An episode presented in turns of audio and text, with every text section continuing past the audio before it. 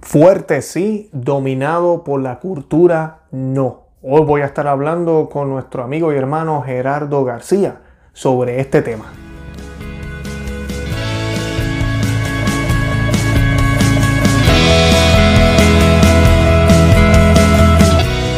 Bienvenidos a Conoce, ama y vive tu fe. Este es el programa donde compartimos el Evangelio y profundizamos en las bellezas y riquezas de nuestra fe católica. Les habla su amigo y hermano Luis Román y quisiera recordarles que no podemos amar lo que no conocemos y que solo vivimos lo que amamos. Hoy vamos a estar hablando de este tema, ¿verdad? Fuerte sí, dominado por la cultura no. ¿Y por qué el título? Bueno, el título viene del taller que va a estar dando el hermano Gerardo García. Un taller que va a estar haciendo en línea o en la internet. Y hoy vamos a estar compartiendo todos los detalles para que ninguno de ustedes se lo pierda. Y es un taller que va a tratar todos estos temas sobre todas las ideologías que hay, cómo llegamos a donde estamos ahorita mismo, toda esta crisis mundial, esta guerra y batalla contra la cristiandad, contra los valores cristianos, todo lo que está sucediendo ahora y cómo nosotros, como cristianos católicos, debemos estar fuertes, ¿verdad? Fuertes sí. Y no dominados por la cultura, ¿verdad? No estamos hablando de la cultura de la bandera, la música, sino la cultura que hay allá afuera, esta cultura del nuevo orden mundial, de la nueva normalidad, del nuevo normal. De todo eso es lo que vamos a estar hablando en el día de hoy. Y pues nada, yo los invito a que vean los enlaces que están en la descripción de este video. Ahí está toda la información de este taller para que se puedan registrar. Y también está toda la información del apostolado de nuestro hermano Gerardo.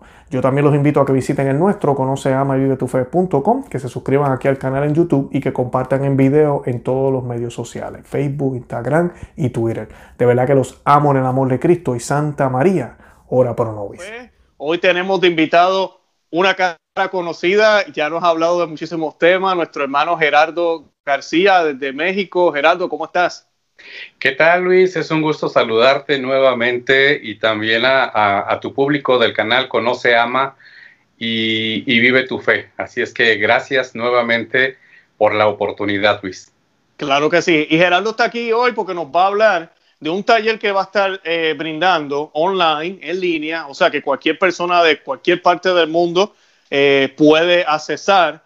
Y el taller, a mí me interesó mucho el tema y vamos a hablar un poco del tema. Claro, no vamos a revelar todo lo que él va a revelar en el taller, sino pues no van a querer ir al taller, pero la idea es compartir un poco del tema hoy y hablar del taller. Pero el tema del taller se llama Fuerte sí, dominado por la cultura no.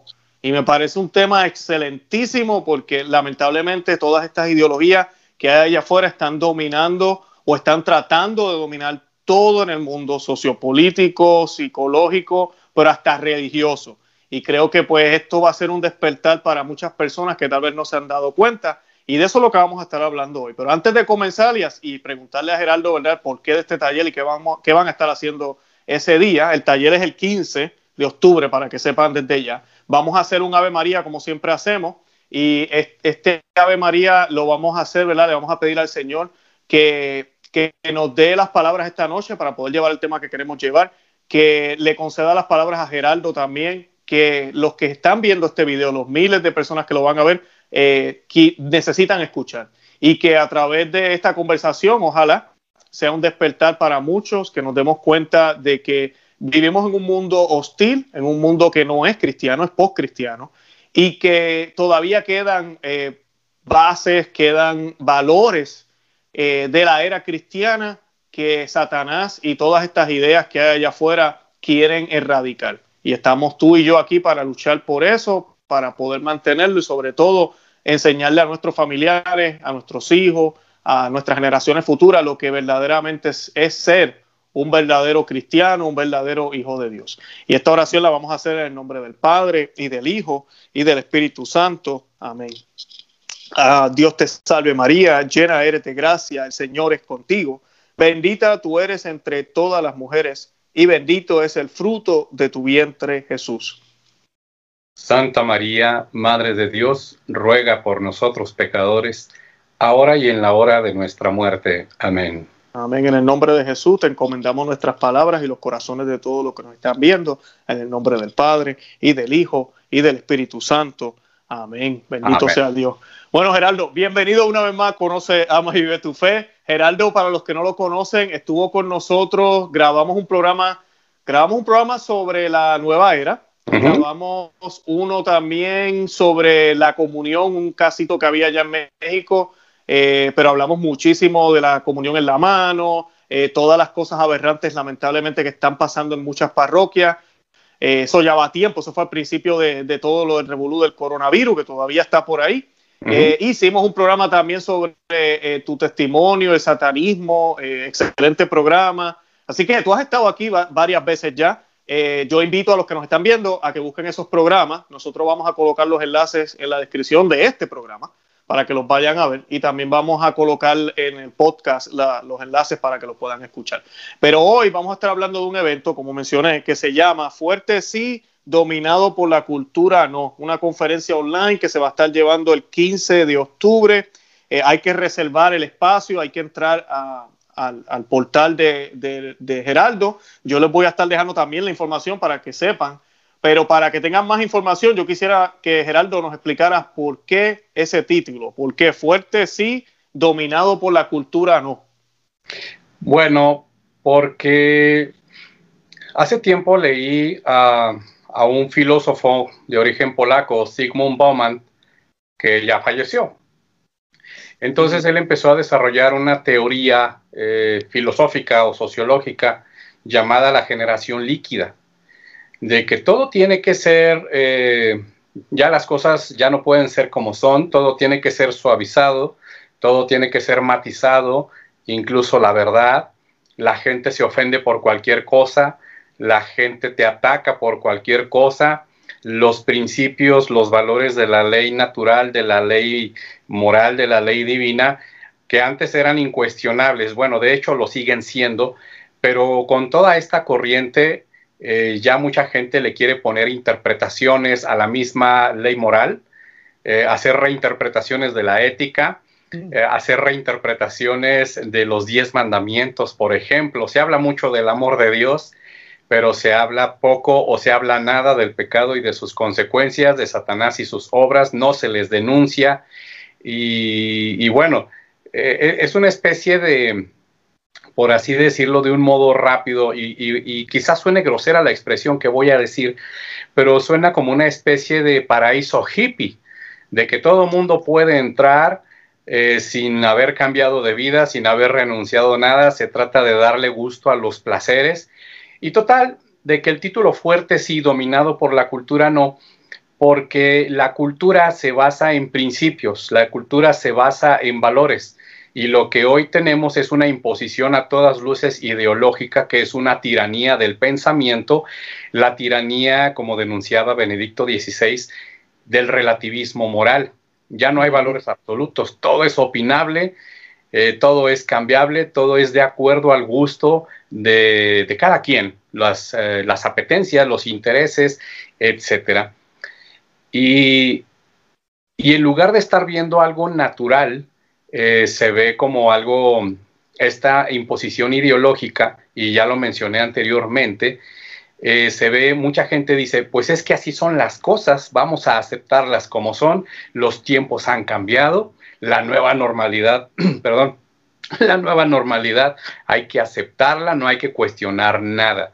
Y esto no es una evolución, esto es una imposición, es una tiranía ante la cual mucha gente no se da cuenta que está sufriendo esos embates, ceden ante cualquier propuesta de moda, ante cualquier propuesta, como ya dije, ideológica.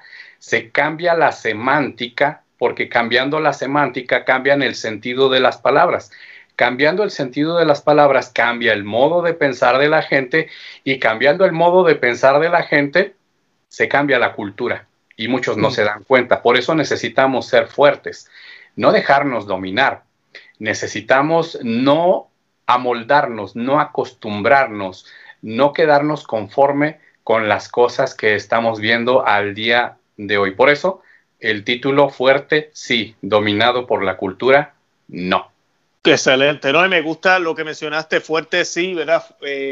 sería bueno que abundáramos un poquito en eso, ¿verdad? ¿Fuerte en qué? ¿Verdad? Porque, ¿verdad? No se trata de ser fuerte como terco, como una persona que no quiere aceptar el cambio. Aquí no estamos hablando de eso. Aquí estamos hablando de estar fuerte en lo que realmente es bueno, o lo que realmente es moral, lo que sigue el orden de Dios, estar fuerte en eso. El problema es que mucha gente ni siquiera conoce qué es eso, ni saben ni siquiera. Entonces, por ignorancia, estas corrientes los atrapan. Es correcto. Y sobre todo el título fuerte implica virtud, implica lucha, implica perseverancia, implica constancia, pero también implica mucha temperancia o lo que se llama el dominio de sí mismo. Porque como estamos en la cultura del hedonismo o en la contracultura o subcultura, yo me niego a llamarle cultura del hedonismo, pues mucha gente cede ante esas situaciones y ya no hay la virtud de soportar la tentación, ya no hay virtud de dominarse ante aquellas cosas que en apariencia son buenas. Y como dice San Pablo, todo me es lícito, pero no todo me está permitido. Uh-huh. Y hoy, sí, hoy vivimos en una época en que se da permiso para todo. Nos damos, o mucha gente quiere darse permiso para todo, y pues ahora resulta que todo el mundo quiere irse al cielo, pero pocos quieren dejar de pecar. O muchos no quieren dejar de pecar. Así es, el cielo se mira como un derecho. Yo me bauticé, fui a la iglesia, yo tengo el derecho de entrar al cielo. Así piensan, yo creo que algunos, y no se dan cuenta que, tenemos que ser como niños, ¿verdad? Dice la Sagrada Escritura, que no, claro, no se trata de ser tonto, ni bien no tener ideas propias o pensar, no, se trata de ser, de tener confianza en Dios. O sea, cuando un niño le tiene confianza a sus padres, especialmente nosotros cuando pequeños, posiblemente... ¿verdad? Usualmente, ¿verdad? Pues sabemos que hay familias a veces que no fue la mejor niñez, pero normalmente nosotros miramos a nuestros padres como superhéroes. Tenemos una confianza, los mirábamos así. Ya cuando uno crece, la historia cambia, ¿verdad? Uno empieza a ver las debilidades de nuestros padres, los errores que cometieron, y como que ya la imagen de superhéroe ya no está ahí, pero con Dios es distinto. Y eso es ser un niño, tener esa confianza plena en Dios. Pero tú sabes que tú decías ahorita de los cambios. Y un ejemplo sencillo, pues yo quiero que la gente entienda y vean cómo nos han cambiado la cultura. Y cuando estamos hablando de cultura, no estamos hablando de música, bandera, vestimenta, no. Cuando decimos cultura, es la forma en que se supone que el ser humano viva. Y un ejemplo bien sencillo es la falta de creencia en lo sobrenatural y darle importancia a lo sobrenatural.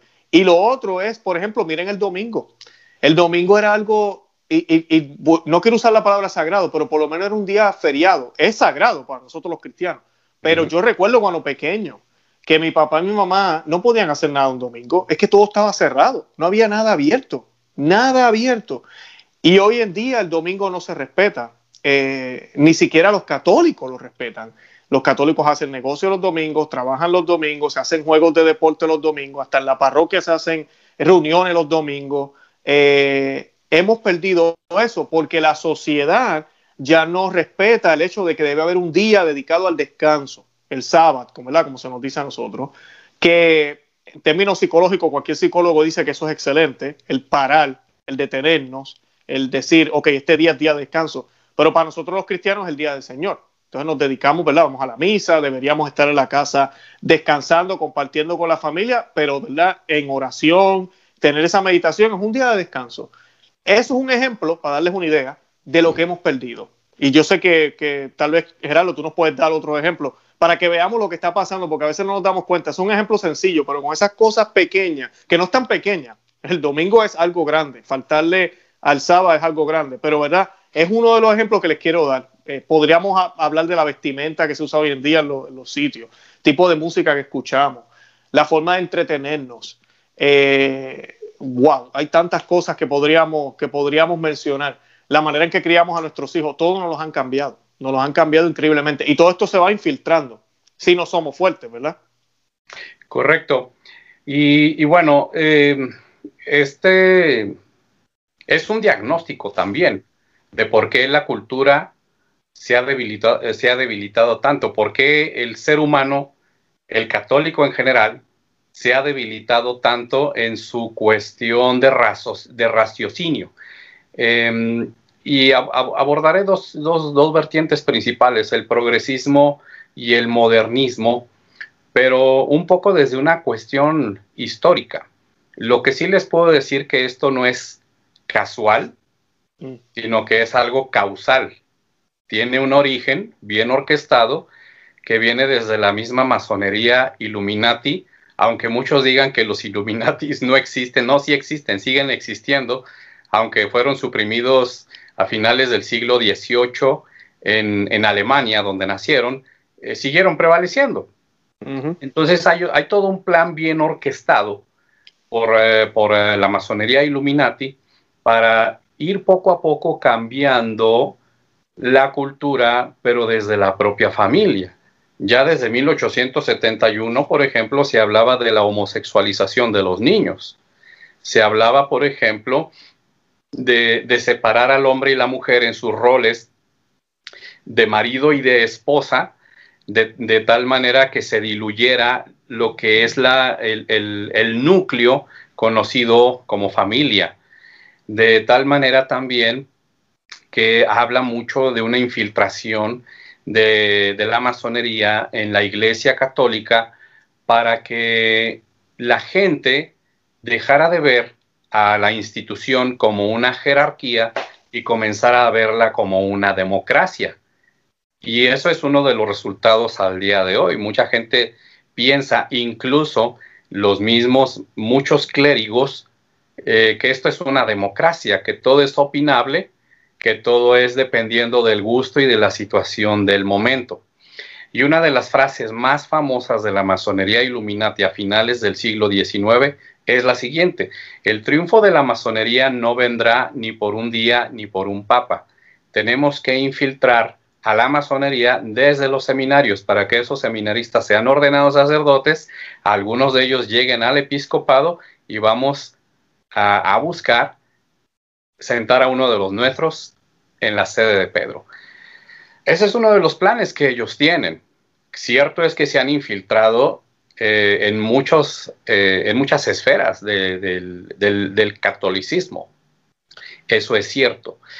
Y sobre todo, los errores del modernismo que ya han sido condenados a través de un sílabus o silabus.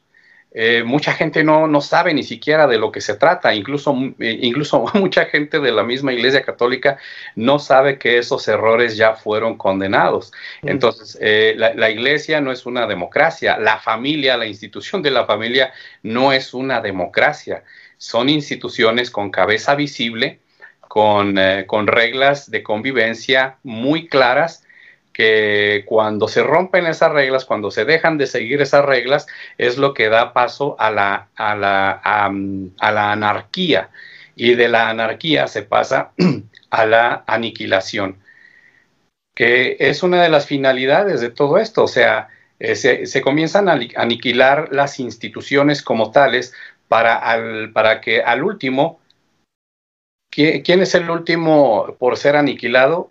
El ser humano.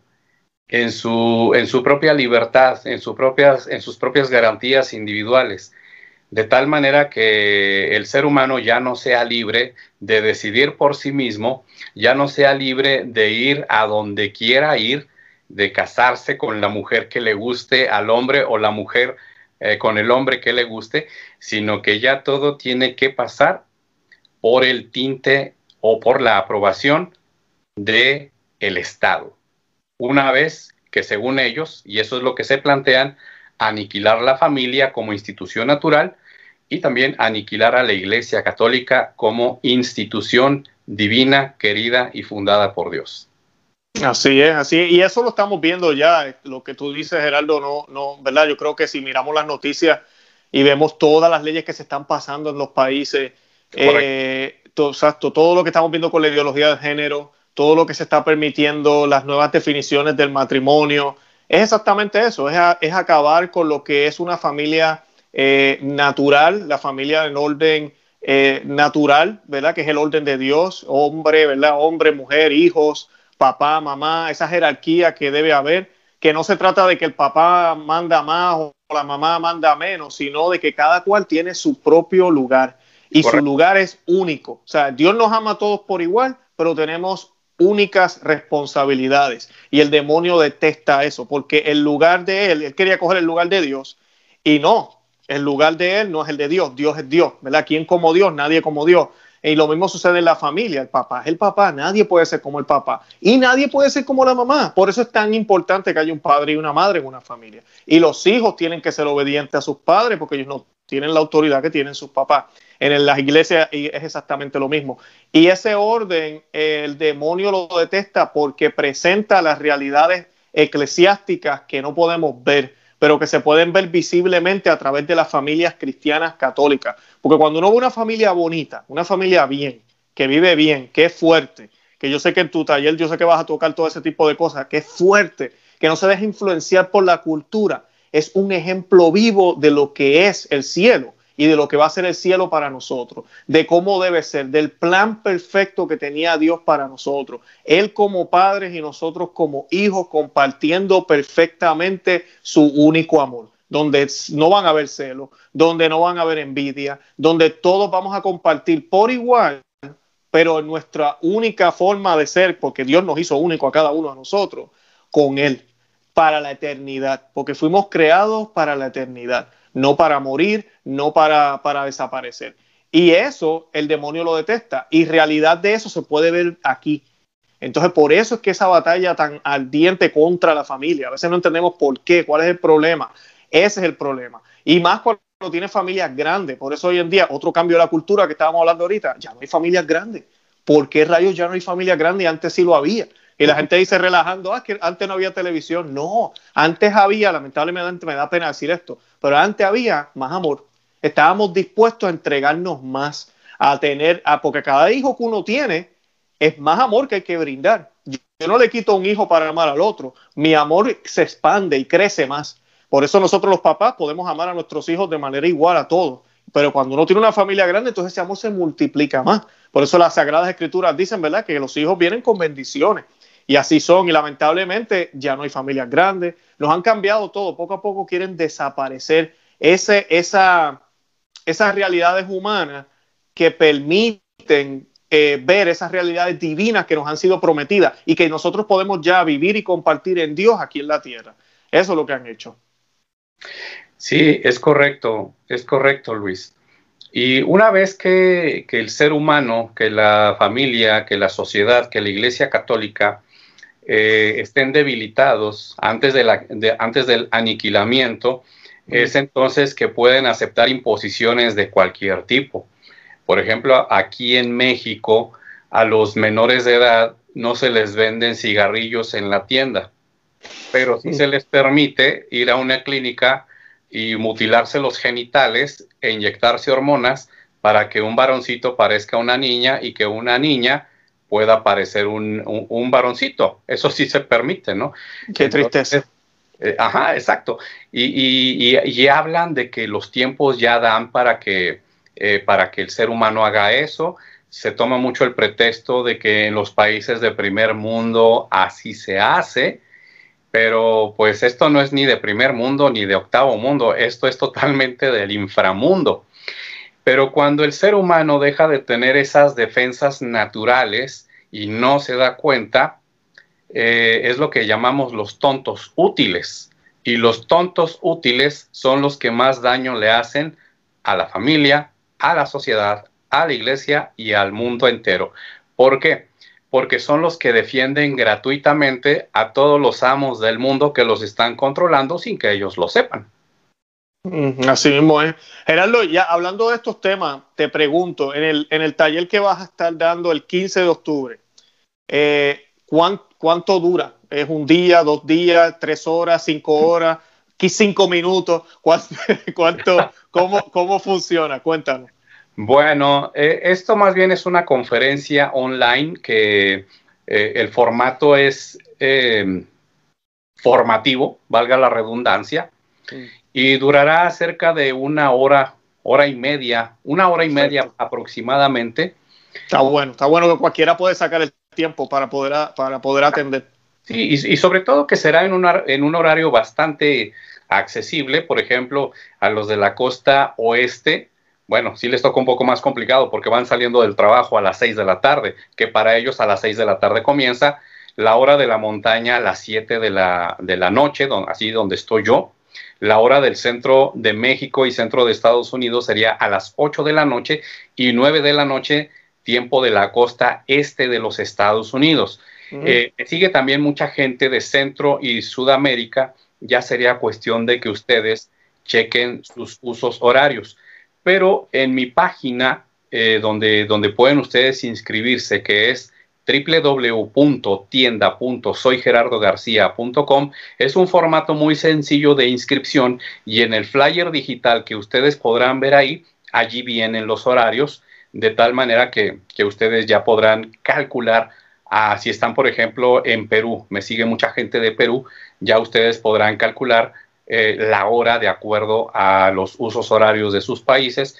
El costo es bastante accesible.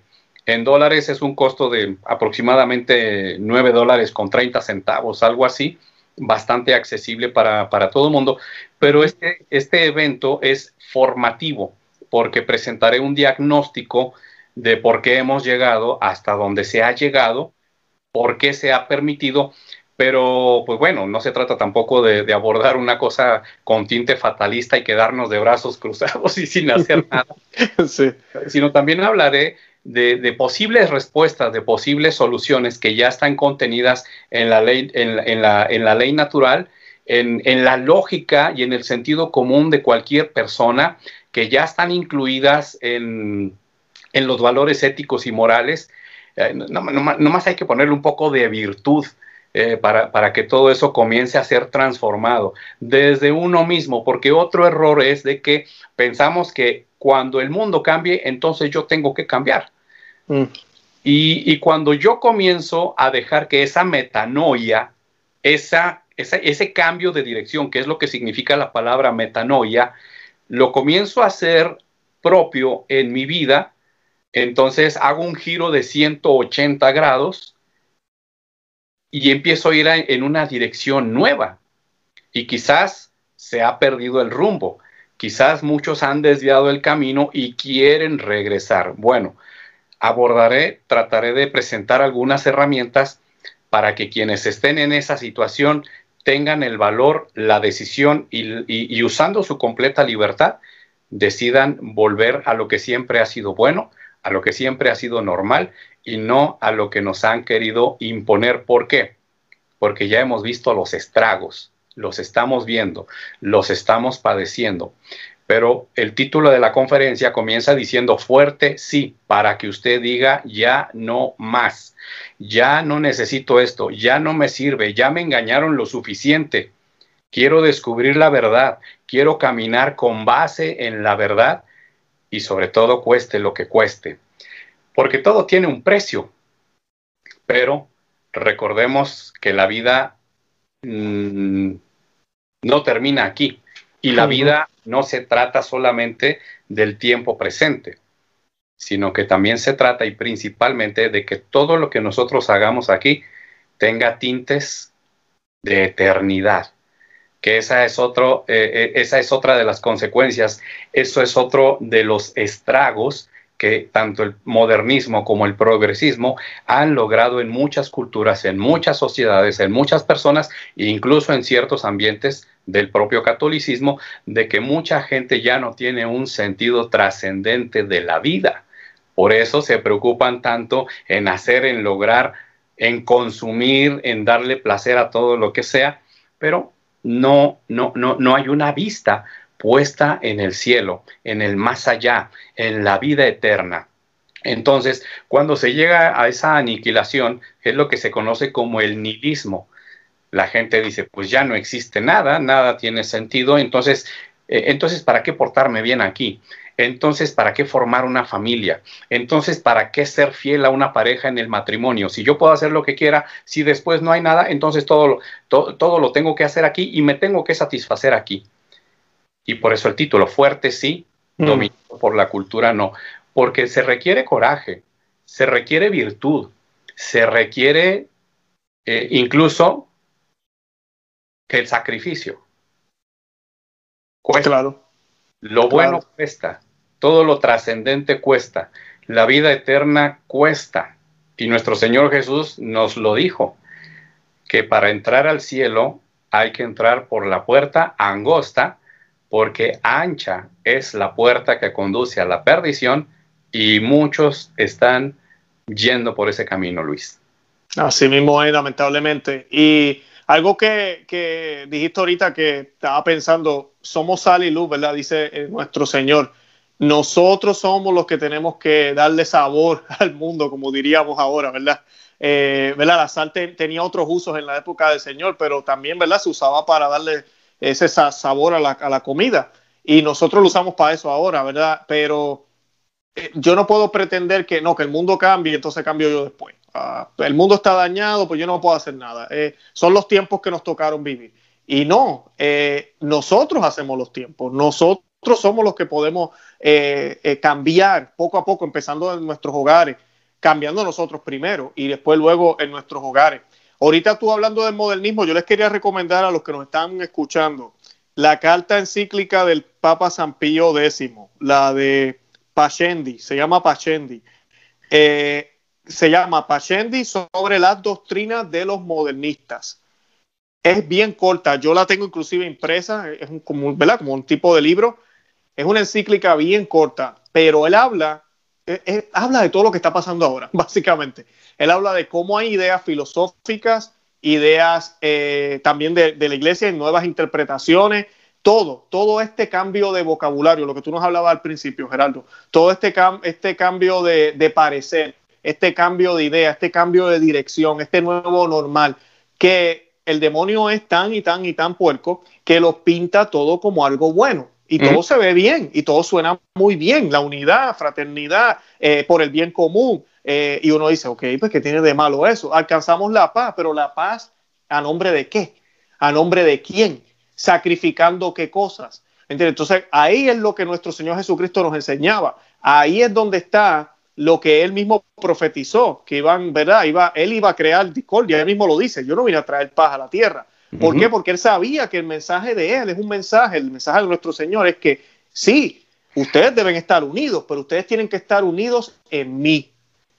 Ustedes son la rama, yo soy el tronco, en mí. Y a mucha gente eso no le gusta. Dicen, ¿qué? Yo tengo que estar unido en Cristo y tengo que seguir los mandatos del Padre y seguir a la iglesia que él estableció y tener la moralidad que ellos predican, que Él nos pidió que hiciéramos por nuestro propio bien, porque no es que Él nos quiera hacer la vida imposible. Si analizamos toda y cada una de las reglas en la vida, al igual que un deporte, al igual que las leyes de tránsito, si todos cumplimos las leyes de tránsito, por ejemplo, pues vamos a tener unas carreteras donde no van a haber accidentes, donde todos vamos a poder disfrutar el manejar un automóvil y poder llegar a nuestro destino. Ahora, hay un sacrificio, hay que seguir las reglas, hay que seguir las normas, hay que memorizárselas, hay que aprender a conducir el automóvil como se supone que sea. La vida es exactamente igual, pero las personas en el mundo espiritual y lo que es la vida no la pueden ver así. Y nuestro Dios se hizo hombre, nos muestra el camino desde el Antiguo Testamento, pero ya completado en su persona. Él paga el precio. Miren si es un Dios que no ama tanto, paga el precio, pero ahora a nosotros nos toca aceptarlo y caminar el mismo camino que el camino. Y pues esa parte sí, como dices tú, es difícil. Ahora me imagino que en el taller, como tú dijiste, va a ser un taller informativo donde vas a mencionar cómo llegamos hasta aquí, ¿no? Estabas hablando. Y además de eso, le vas a dar herramientas a las personas para saber para planear. Yo sé que planear suena como volar. Para planear, para hacer un plan de trabajo y de vida, para entonces poder salir de esto. Porque, por ejemplo, un ejemplo que tú y yo tenemos es la nueva era. Yo caí en la nueva era horriblemente cuando era más joven. Porque te prometen cosas y pues uno cae en esas ramas y uno cae en esas cosas. Gracias a Dios el Señor me sacó de ahí, pero mucha gente no ha salido. Mucha gente inclusive practica su catolicismo con la nueva era. Entonces tenemos que tener cuidado. Me imagino que esos son parte de los temas que vas a cubrir en el taller, ¿no? Pues así específicamente Nueva Era... Nueva Era, pero para formarse. Ah, claro, claro. Uh-huh. Y bueno, pues para entender un poco esto, quiero parafrasear a San Agustín. Decía, tiempos malos crean hombres fuertes. Los hombres fuertes crean tiempos buenos. Los tiempos buenos crean hombres débiles y los hombres débiles hacen tiempos malos. Qué brutal, qué brutal. Buenísimo. Es una frase demoledora de San Agustín y lo vemos de muchas maneras. Hay un comercial, por ejemplo, de un desodorante que habla de la evolución del hombre, como el hombre cazando mastodontes y luego otra escena es un espartano blandiendo su espada en media batalla y luego la siguiente escena es un revolucionario yendo hacia el ejército contrario disparando y la siguiente escena es un hombre en sus 30 años haciendo ejercicio con unas ropas entalladísimas, pero con una actitud muy afeminada, y se para a tomar una selfie, y en eso se asusta, porque lo están viendo el hombre de las cavernas, el espartano y el revolucionario, y los tres se quedan viendo, se le quedan viendo enojado y le dicen, ¿toda la evolución de tus ancestros para esto? Ay, no, sí, claro, imagínate. Pero es que hemos perdido mucho. Pero es cierto lo que dice San Agustín, los tiempos malos o los tiempos donde hay retos. Y es que desarrolla hombres buenos, ¿verdad? Hombres con virtudes y tú lo puedes ver con carácter. Sí. San Pablo habla de eso, de cómo, ¿verdad? Crear el carácter, crear la personalidad, lo que tenemos que ser para poder llegar al cielo. Pero uno lo ve hasta en los deportes, tú lo ves en lo que no es realmente importante. Tú lo ves, científicos, por ejemplo, los grandes descubrimientos. Por ejemplo, cuando uno analiza el descubrimiento de la bombilla, por ejemplo, todos tenemos bombillas en nuestras casas. Fueron más de 1000 veces que... Edison fue el que creó la bombilla, ¿no? Siempre se me olvida el nombre. Y le preguntaban a él. Él le decía, pero men, tú fracasaste. Sigue fracasando, ¿qué vas a seguir? Y él decía, no, yo no estoy fracasando, yo estoy descubriendo otras maneras de saber que no es así, de saber que esta no es la forma. Así que estoy más cerca de descubrir la que es. Y eso es lo que va desarrollando, ¿verdad? Malos tiempos, un reto que uno tenga. Y nuestro Dios a nosotros nos dio el reto de reto, porque él dijo, sean perfectos como mi Padre que está en el cielo. Nos pidió que siguiéramos sus pasos y en este mundo hostil que vivimos ahora, porque lo es un mundo hostil, y si usted no cree que es hostil, prenda las noticias y vea las manifestaciones que hay donde quiera, destrucciones, en ese sentido es hostil, pero también es hostil en contra del católico, en contra del cristiano, en contra del que dice que el matrimonio es entre hombre y mujer, usted es un homofóbico, usted no cree en el amor, usted no tolera, usted es un odioso, ustedes se creen los más santos, que no nos dice. Y nada de eso es cierto. Nosotros no pensamos así, al contrario, nosotros amamos a todos por igual, pero queremos que ellos sean y encuentren la felicidad que nosotros hemos encontrado y le decimos cómo debe ser y la gente pues se ofende lamentablemente porque se quieren ofender, no porque nosotros los ofendemos. Y creo que sí, estos son los tiempos que nos tocaron vivir y como a veces yo digo en los programas, ¿verdad? No hay mejor momento para ser católico que ahora. Y el ver el cocho que hay allá afuera, yo creo, y el poder entender de dónde viene todo, que es lo que tú vas a compartir en el taller, poder entender de dónde viene todo, darse uno cuenta, wow, espérate un momento, esto que yo pensaba que era bueno no lo es. El yo saber eso y luchar contra eso para crear nuevos hábitos que me van a llevar a crear virtud, me van a hacer a mí mejor católico, mejor cristiano y por ende... un santo, porque eso es lo que tengo. La santidad se alcanza aquí en la tierra, no en el cielo. Me va a convertir en un santo. Y santo significa estar separado, estar aparte, ser diferente. Podríamos decir ser la nota discordante ahorita mismo. Es correcto. Mucha gente dice la mejor religión es ser buena persona. Y eso es falso. Sí, eso es falsísimo. Porque buenas personas, incluso los ateos hacen actos buenos, pero la palabra de Dios dice que toda obra buena fuera de la gracia de Dios es una obra estéril. Y eso de que mucha gente dice que la mejor religión es ser buena persona. Dios no nos llamó a ser buenos, Dios nos llamó a ser santos. Esa es la gran diferencia. Y para ser santo se requiere vencimiento de uno mismo. Y es aquí la respuesta que quiero darle a quien quizás y con justa razón se esté preguntando, bueno, ¿y a mí para qué me va a servir acceder a esta conferencia, comprar la suscripción? ¿A mí para qué me va a servir? Pues va a servir precisamente para darnos cuenta que toda lucha, toda victoria tiene que tener una lucha de por medio.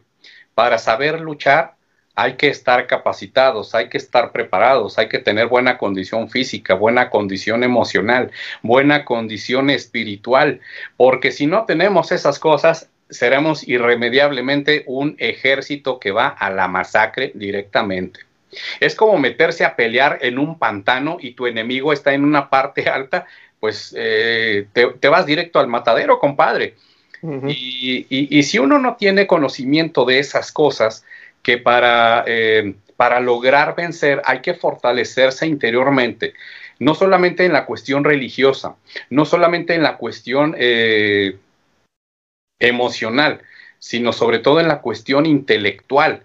Es allí donde mucha gente está siendo engañada, está siendo enganchada, y una vez que se domina el modo de pensar de la persona, eso gobierna directamente las emociones de la persona, de tal modo que ya no tiene control ni dominio sobre sí misma, sino que hace lo que otros les dicen, aunque se trate de algo pecaminoso, aunque se trate de algo a todas luces mal. Así mismo es. Sabes que mencionando tú ahora de la mente, es triste porque lamentablemente... Hay una frase que se utiliza bien y mal. Se dice, porque Santo Tomás de Aquino decía, y es así, pero hay sacerdotes que dicen esto y lo dicen mal. No todo, no estoy diciendo todos los sacerdotes, pero te dicen, sigue tu corazón o sigue la voz de tu conciencia, se dice por ahí.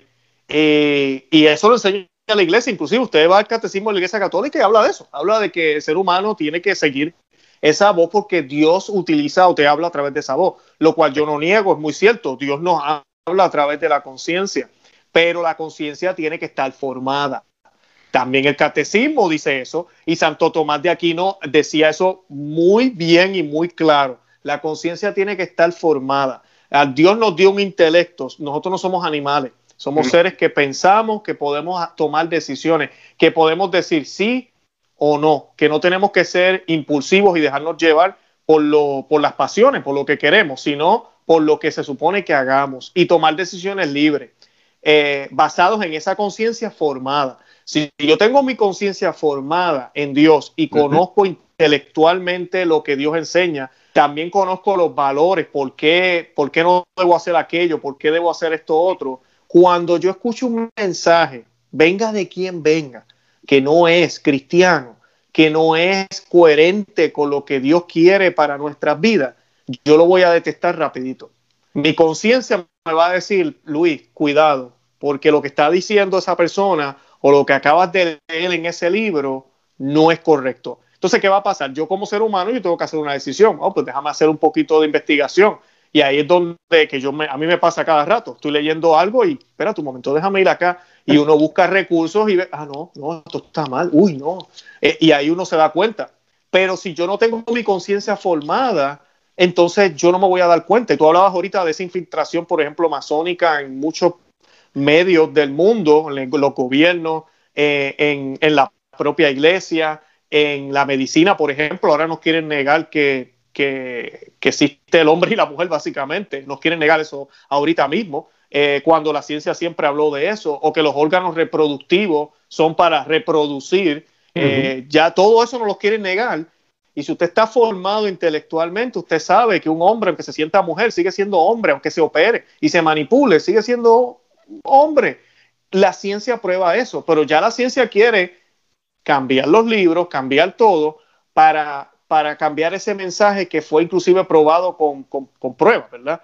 Uh-huh. Y ese es el punto, o sea, lo que les quiero decir a los que están escuchando, tenemos que formarnos, y eventos como el que va a hacer Gerardo, tenemos que asistir, tenemos que buscar, tenemos que leer, tenemos que empaparnos de lo que realmente es lo que el Señor quiere que sepamos, porque sí, la fe es importante, claro que sí, la oración, por ahí empieza, tenemos que orar, pero yo no puedo quedarme ahí nada más, yo tengo que nutrirme, yo tengo que aprender, porque Dios me dio un intelecto y para eso es, para aprender, para formarme. Sí, ahorita que mencionabas a Santo Tomás de Aquino, me acordé de una frase que le achacan al pobre, que dice más o menos así, que supuestamente Santo Tomás de Aquino dijo alguna vez, que decía más o menos lo siguiente, más vale perderse en la pasión que perder la pasión. Y precisamente ahorita tú que estabas hablando de una conciencia recta y bien formada, pues para actuar, para tomar decisiones. La voy a repetir porque incluso suena chocante para mí que le estoy diciendo. La frase que le adjudican algunos a Santo Tomás de Aquino es, más vale perderse en la pasión que perder la pasión. Cuando el ser humano ya no es dueño de sus propias pasiones, sino que sus pasiones lo gobiernan, estamos no ante un ser libre, soberano de sí mismo, por debajo de Dios, obviamente, sino que estamos frente a un títere, uh-huh, frente a alguien que se deja manejar, no cuestiona e irremediablemente está a merced de sus propios gustos y de sus propios intereses. Si me permites, Luis, quiero leer el párrafo de un libro que a mí me ha marcado mucho la vida. Es un libro, aquí lo tengo, se llama... Ahí está. Mi testamento filosófico. Sí. Jean Guitton ha sido, pues, una mente muy brillante. En este libro, él, a manera de novela, narra los instantes previos a su muerte, narra su muerte, su funeral, y, por último, cuando se presenta ante el Tribunal Divino para recibir la sentencia de Jesús, juez universal. Pero en todo el trayecto se va entrevistando con distintos personajes de la historia, comenzando por el diablo. El primero que va a visitarlo es el diablo. Y es curiosa la analogía. El libro comienza con el diablo y el libro termina ante la presencia de Jesús, juez universal. Y en uno de los diálogos que Jean Guitton tiene, se entrevista, o más bien Blaise Pascal va a verlo y entablan una conversación. Lo que me llamó la atención a mí es de que Blaise Pascal dice lo siguiente: la imaginación rebosa de curiosidad malsana. Se abandona a las sugerencias de pasiones viciosas y sacralizadas, o sea, que se pone en un ámbito de sagrado los propios vicios y las propias pasiones. Por eso prolifera la aberración que termina por prescribir la inmoralidad. Pregunta Guitton, en su opinión, Pascal, ¿qué es lo que puede curar a la imaginación? Y aquí vienen dos antídotos fabulosos: la purificación del intelecto y la purificación del corazón. ¿Qué es la purificación del intelecto?, le pregunta Guitton. Tres cosas: la ciencia estricta, la sabiduría crítica y la fe pura, la que no busca sentir. Jamás hay que oponer esos valores espirituales, pues ellos constituyen un sistema y cada uno se debilita sin el apoyo de los otros dos. ¿Qué te parece? Qué brutal, qué brutal. No, excelente, excelente. Me gustó lo que decía de la... ¿Cómo fue que dijiste? La fe pura. Las otras dos eran la que se me olvidaron. La ciencia crítica, creo dijiste. Sí. Es que me gustaron los adjetivos. La ciencia crítica, la fe pura. Y la sabiduría estricta. La sabiduría. Excelente. No, bello, bello. La sabiduría estricta, que, ¿verdad? Porque uno puede ser sabio en un montón de babosadas. Perdón, es la ciencia estricta. Ok, ciencia estricta. La sabiduría crítica sabiduría crítica. Y okay. La fe pura. Y la fe pura. Me encantan los adjetivos que él les pone. Sí. No, brutal. Es brillante totalmente. Y esto nos puede decir en qué nivel estamos cada uno de nosotros.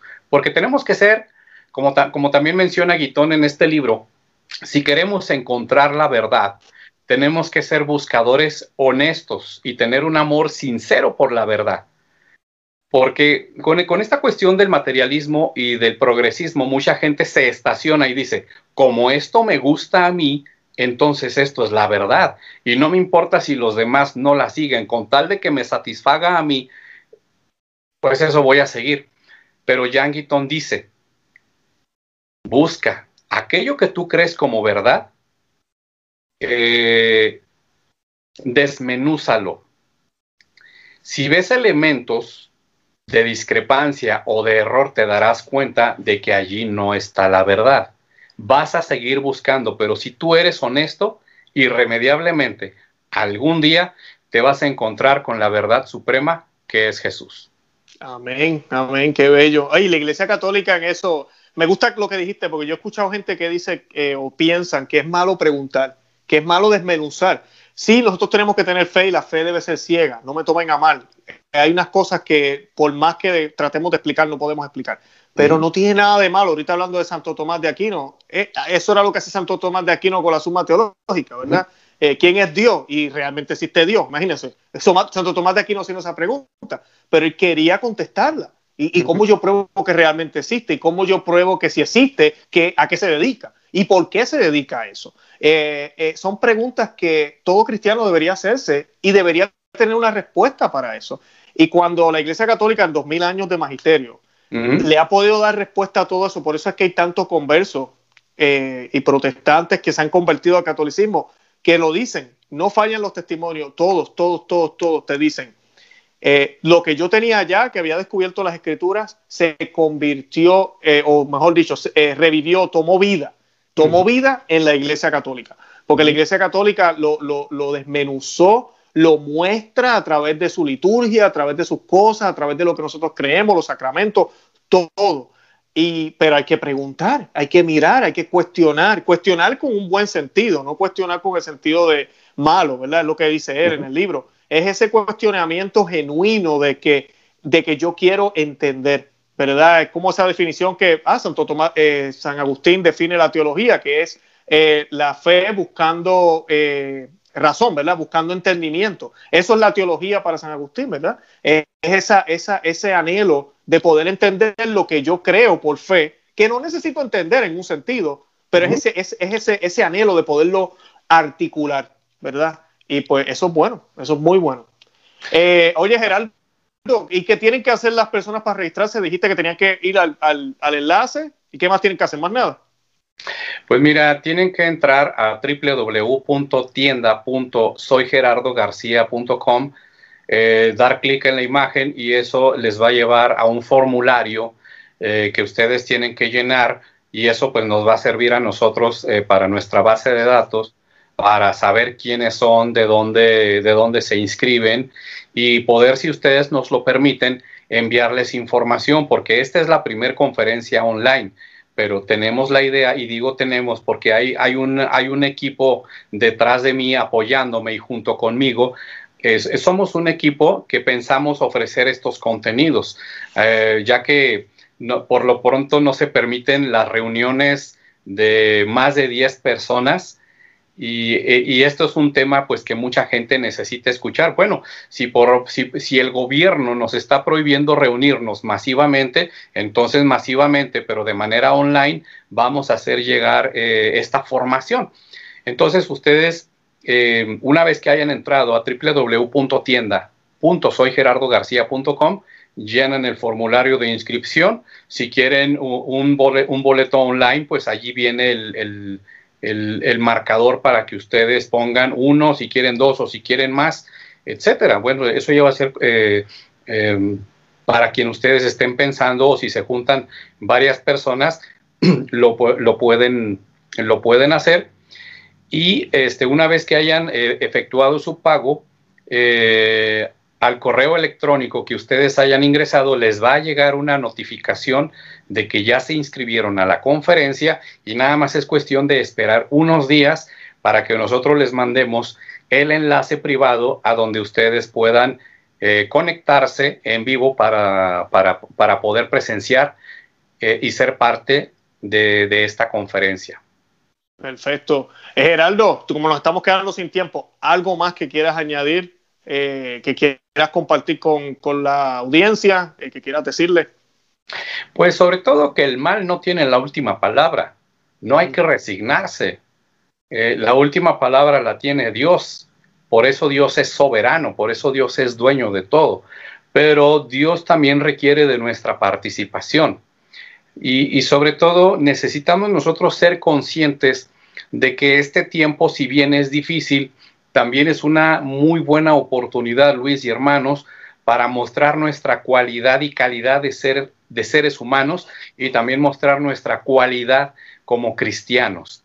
Porque los verdaderos cristianos no se forjan ni se santifican en tiempos fáciles, en tiempos apacibles, sino en los tiempos duros es cuando se forjan los verdaderos cristianos y donde salen los santos que serán ejemplo para futuras generaciones. Así es que, Luis, te agradezco mucho el espacio, te agradezco mucho la oportunidad y a todos ustedes también que han visto este video. Me daría mucho gusto, me va a dar mucho gusto tenerlos presentes de manera online y bueno, solamente ingresen a www.tienda.soygerardogarcia.com. Agradecerles y sobre todo pedir a Dios que les bendiga a todos y cada uno de ustedes, comenzando por ti, Luis, y a tu familia. Gracias, gracias. No, Gerardo, te admiramos. Sigue para adelante, no desistas. De verdad que lo que estás haciendo me parece muy bien. Hay que luchar con las herramientas que tenemos. Y las circunstancias allá afuera han cambiado. Pues mira, lo hacemos online, lo hacemos aquí, hacemos video, qué sé yo, lo que sea. Así que eso yo lo admiro y lo respeto muchísimo. Y necesitamos católicos como tú. Así que yo sé que tú eres un católico muy despierto. Así que le estaré orando mucho por ti, para que el Señor te dé fuerza. Hay muchos enemigos allá afuera, pero si no, ¿cómo te digo? Si no hubieran enemigos, ¿verdad? Entonces hay un problema. O sea, si usted no tiene enemigos, eso yo siempre se lo digo a la gente, si usted se lleva bien con todo el mundo y no hay ni uno solo, hay un problema. O sea, y no es cuestión de que yo quiera tener pelea con otra persona. El punto es que si usted no tiene enemigos es porque usted no tiene unas ideas claras, entonces nadie le va a llevar la contraria a usted porque usted se adapta a todo el mundo, porque correcto. usted no tiene pensamiento propio, o sea, entonces hay un problema. Todos debemos tener enemigos, y lamentablemente hasta los malos tienen enemigos también. Todos tenemos pelada, porque tienen sus ideas en un sentido claras, pero son ideas erradas. Te admiro por eso, Gerardo, y nada, ojalá nos podamos ver otra vez. Una vez más, les digo a los que nos están viendo, inviten a otros, déjenle saber a otros del taller para que se beneficien del mismo y para que puedan obtener toda la información que el hermano va a estar compartiendo. Y nada, Gerardo, si no hay nada más, yo me despido también. Nos despedimos de la audiencia y nada, te deseamos lo mejor y estamos siempre orando por México, que sabemos que la cosa ya no está fácil, pero pues estamos orando mucho por ustedes también desde acá. Es correcto. Las cosas no son fáciles, pero hay mucha gente que ya se movió. El fin de semana pasado se reunieron en el Zócalo de la Ciudad de México más de 250,000 personas y el presidente de México había dicho, si se juntan 100,000 personas, renuncio. Hasta ahorita ha seguido guardando silencio. Sí, hay que orar, vamos a ver que sea lo que Dios quiera, ¿verdad? Posiblemente no se va a ir, pero nada, hay que orar y pues que la gente abran los ojos si Dios quiere. Bueno, pues Gerardo, que Dios te bendiga. Nos comunicamos entonces y seguimos hablando. Claro que sí, Luis. Muchísimas gracias. Bueno, bye bye.